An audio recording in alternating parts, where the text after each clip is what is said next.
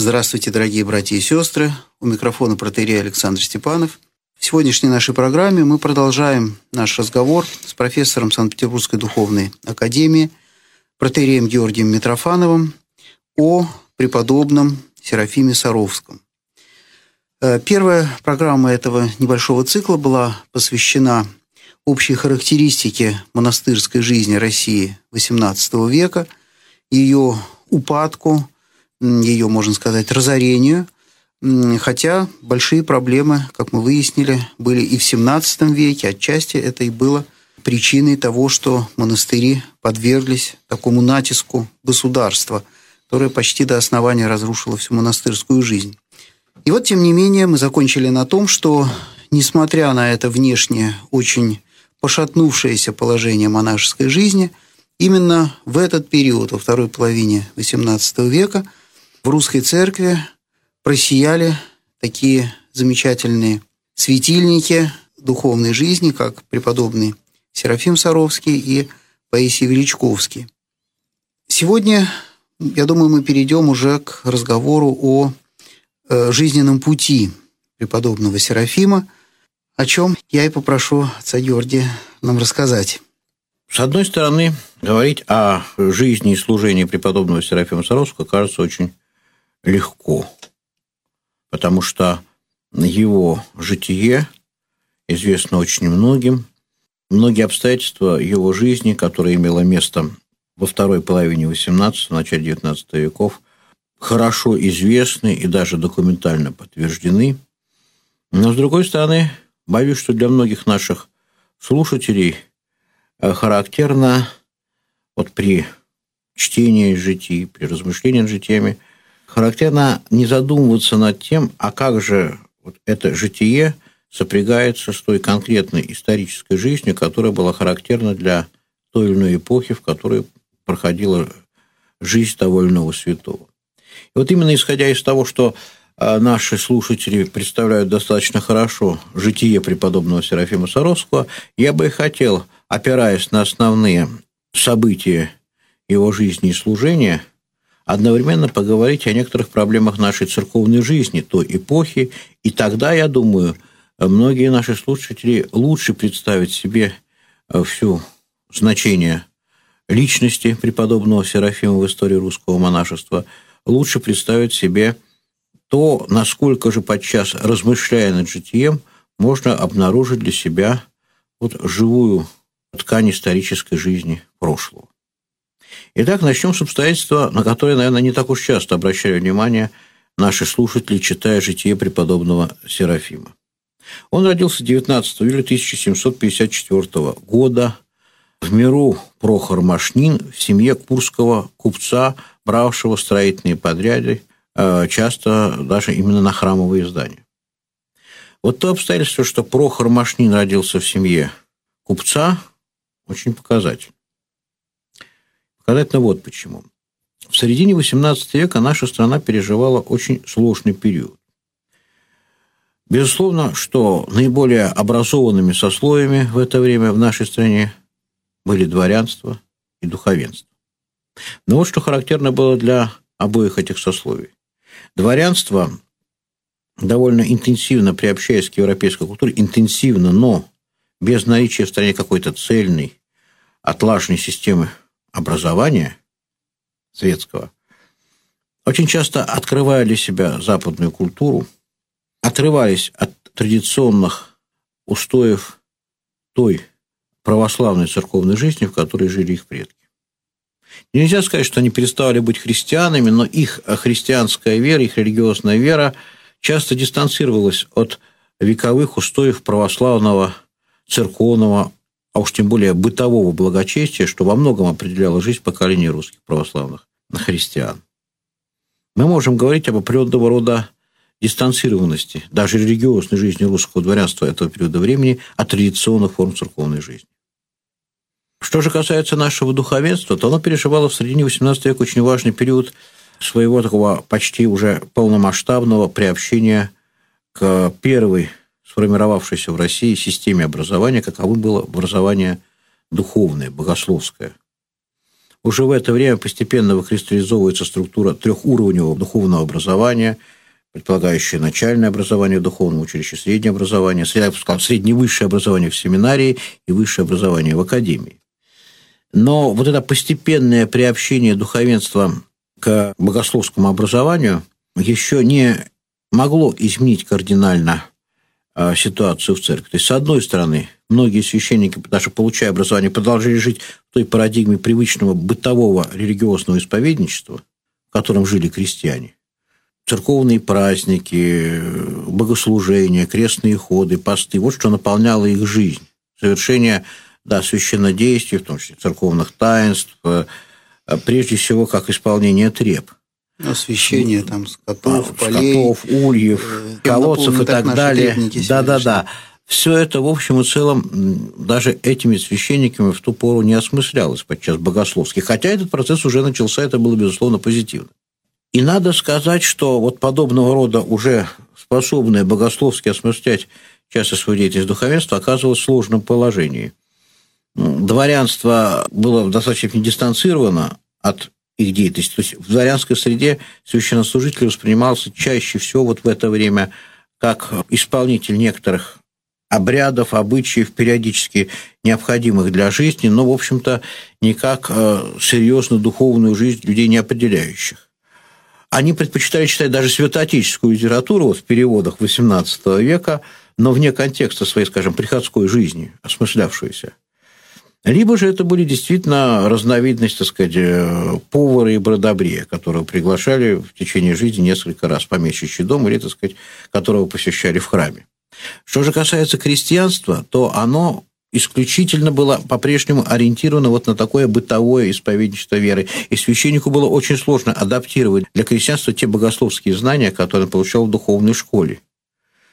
Как правило, ему приходилось в общении с крестьянством – оставаться в рамках вот именно требоисполнительства, в рамках а, того, что на протяжении веков представлялось, собственно, единственно нужным и возможным для религиозной жизни крестьянин.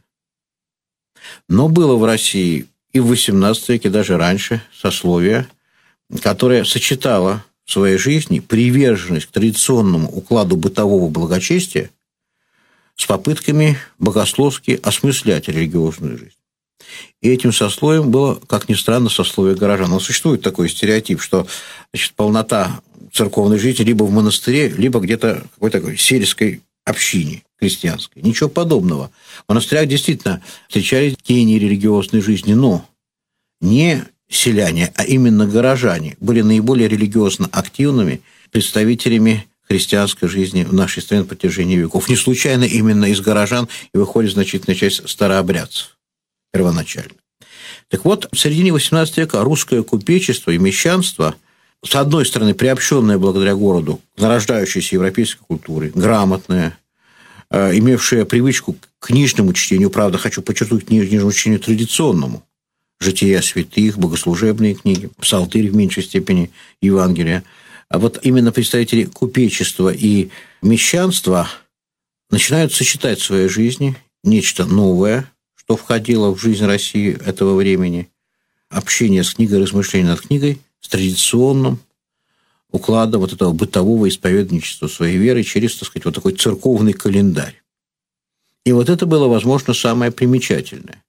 Они не отрывались от той вековой, может быть, и во многом и не безупречной традиции религиозной жизни, которой жила Россия, но одновременно в них появлялась вот та пытливость ума, которая так всегда не доставало нашей религиозной жизни, часто слишком сердечной, эмоциональной и не очень логосной.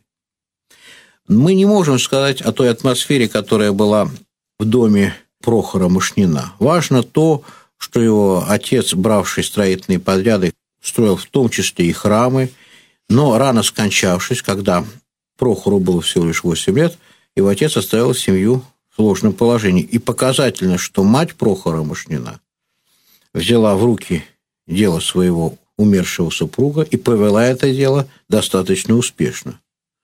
Очень выразительная деталь, говорящая о том, что, видимо, в этой семье, коль скоро там была, возможно, такая активная женщина, взявшая на себя, так сказать, функцию в общем-то, купца-подрядчика строительного, значит, в этой семье была достаточно какая-то активная такая творческая атмосфера.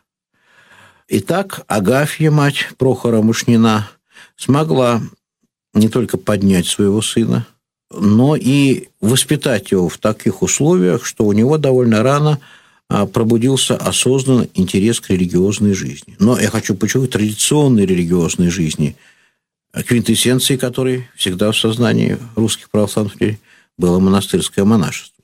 Вот говоря сейчас об этих, может быть, не столь поражающих, впечатляющих эпизодах жизни Прохора Мышина. Гораздо, наверное, важнее было бы сказать о чудесном спасении Прохора во время падения с колокольни.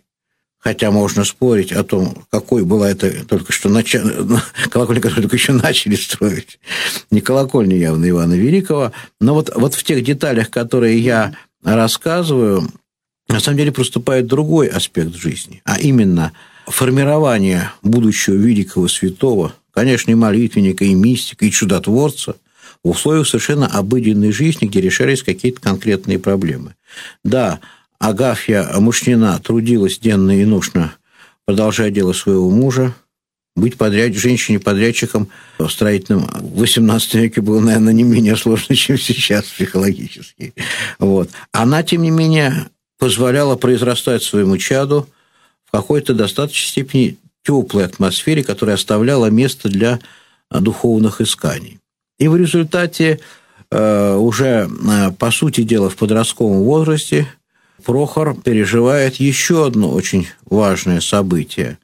Тяжело заболев, он исцеляется после принесения в дом Курской коренной иконы Божьей Матери. Вот это событие было осмыслено им как, видимо, призыв э, к монашеской жизни, и он отправляется к известному старцу или старице, схемонаху Досифею в Киево-Печерскую лавру.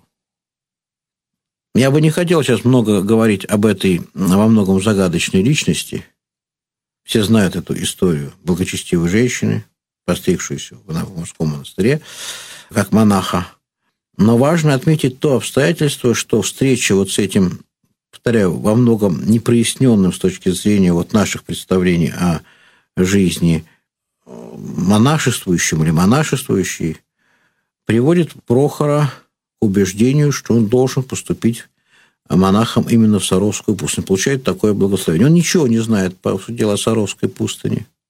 И попав туда 24 лет, он попадает вот в тот самый монастырь, о котором я, я говорил вот в прошлой программе, в монастырь, переживающий упадок, начиная с состояния монастырских зданий и кончая положением монахов, которые живут, в общем-то, в бедности, если не в нищете, у которых запущено даже, так сказать, храмовое богослужение, которые, в общем-то, живут под одним кровом, каждый озабоченный тем, как найти себе пропитание. Да, там существует система тяжелых послушаний, но даже они не гарантируют монахам вот какого-то безусловного минимума нормальной жизни с точки зрения чисто утилитарной, который э, когда-то был гарантирован монахам. Тем более, что эти послушания отвлекают многих из них, вот даже от какой-то бы то ни было привычной, всегда распространенной для монахов, даже не очень духовных, богослужебной жизни в храме. По существу это руины. Руины и в прямом, и в переносном смысле, в котором часто совершенно далекие от каких бы то ни было духовных запросов монахи, влачат довольно печальное существование. И вот молодой Прохор Машнин, оказавшись в таком монастыре, приходит к мысли о том, что ему нужно теперь, не избегая тех послушаний, которые накладывают на него правила монастыря, свою духовную жизнь строить в значительной степени самостоятельно. И он начинает, что называется, спасаться по книгам. Из книг, которые были в монастыре, и которые, некоторые из которых он наверняка читал раньше, он вычитывает для себя некоторые важные истины. Начинает совершать правила преподобного Пахомия Великого, а затем переходит к постоянному совершению Иисусу и молитвы. Мы все знаем, что сейчас очень рискованно самочинно прибегать к Иисусовой молитве. Но здесь перед нами подвижник, который лишенный какого-то такого четкого, одухотворенного пасторского наставничества, идет сам доверяя той традиции, которая запечатлена в книгах. Он много читает, и священное писание, и святых отцов, причем очень разного уровня. Василий Великий, Макарий Великий, Иоанн Лествичник. Он читает жития, прежде всего, святых, прежде всего, Дмитрия Ростовского.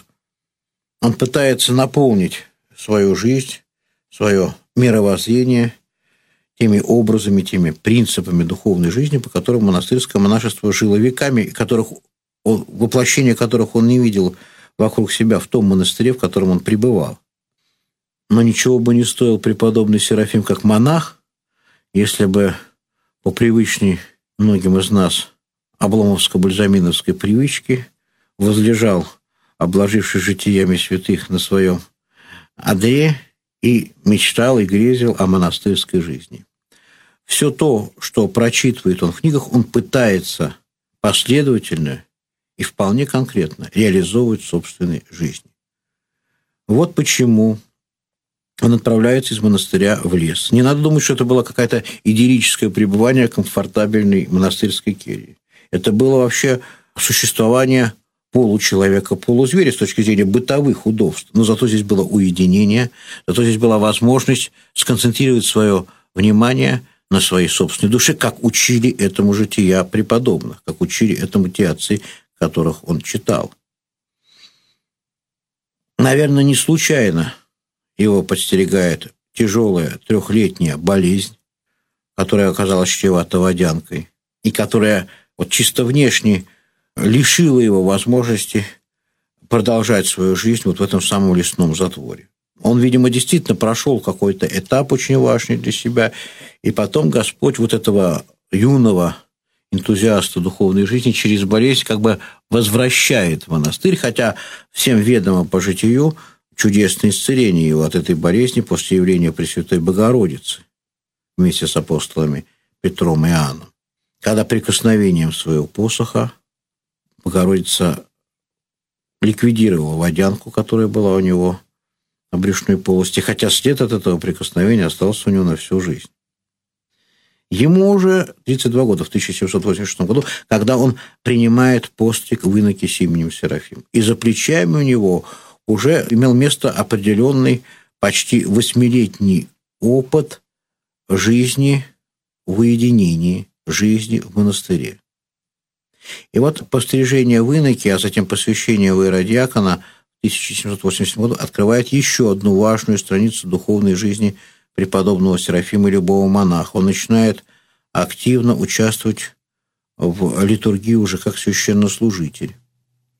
И годами служит, иногда даже каждый день, божественную литургию, черпая в ней теперь уже вдохновение для своей духовной жизни. Так появляется в его жизни, казалось бы, изначально ориентированный на уединение, на затвор, на умную молитву, аспект евхаристической жизни, евхаристического богомыслия.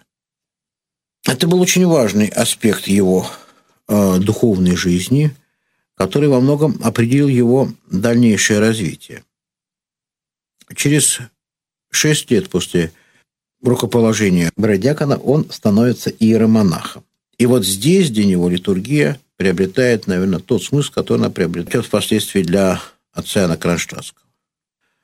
Тем более, что в это время он, наконец, получает духовного наставника в лице игумена Пахомия, отношения с которым у него постепенно приобретает все более и более вот такой традиционный характер духовного отца и духовного сына, живущих в одной монастырской обители. А вот э, его анахарецкое житие, оно не встречало – какого-то сопротивления, непонимания, недоумения со стороны, скажем, монастырского начальства. Вот мы сейчас и подошли к этому эпизоду. Первый опыт его пребывания в лесу, в общем, не вызывал никаких особых вопросов. Но вот сейчас, когда вот в 1793 году он стал иеромонахом, активно проявил себя в литургической жизни монастыря, а потом вскоре после кончины игумена Пахомия он решил вновь уйти в лес, это вызвало определенного рода критику со стороны братьев. Он был уже известен в монастыре, он пользовался определенного рода уважением, а, возможно, и покровительством игумена Пахомия. И вот это нежелание остаться с братьями после смерти своего учителя как раз указывает нам на очень характерную черту жизни многих преподобных. Нам очень часто кажется, что святые, в том числе преподобные, это те, кто сеет вокруг себя мир, любовь, кто умиротворяет все страсти, на самом деле чаще всего оказывается наоборот. Особенно в процессе своего становления многие подвижники благочестия находились в очень остром конфликте с окружающей действительностью. И это было не случайно, ибо большая часть окружавших их людей, не только мирян, но и монахов, были людьми, настроенными весьма теплохладно по отношению к тому, что так значимо было для подвижников. И вот именно тогда в жизни э, преподобного э, Серафима Саровского наступает своеобразного рода кризис. Может быть, впервые именно тогда, когда он потерял игумена Пахомия, у него возникает желание покинуть монастырь, в который он вложил столько внутренних сил, то есть он прожил к этому времени уже более 15 лет, в котором он обрел для себя и монашество, и священство, в котором он впервые смог ощутить для себя возможность духовно возрастать, следуя тем традиционным принципам монастырской жизни, которых он, тем не менее, не видел вокруг себя, на которые он стал невольно утверждать в этом монастыре. И вот тогда происходит его новый уход в пустыню, в лес, уже человека куда более зрелого, чем раньше. Наверняка в его первоначальном уходе имел место такой юношеский ригоризм, желание вот в таких вот стерильных условиях леса, где нет, так сказать, искушающих его братьев, попытаться попробовать свои силы. Сейчас это было нечто большее. Сейчас это была уже попытка пережить в своей жизни опыт того традиционного монашеского отшельничества, на котором строилась жизнь многих великих православных монахов на протяжении веков. Опять перед нами попытка ориентируясь на книги, спасаясь по книгам, реализовать в своей жизни то, чему эти книги учат. Ну что же, я думаю, на этом мы сегодня закончим и продолжим разговор о подвигах преподобного Серафима в следующей нашей программе. Я напоминаю, что сегодня о преподобном Серафиме нам рассказывал профессор Санкт-Петербургской духовной академии протерей Георгий Митрофанов. Программу вел протерей Александр Степанов. Всего вам доброго. До свидания.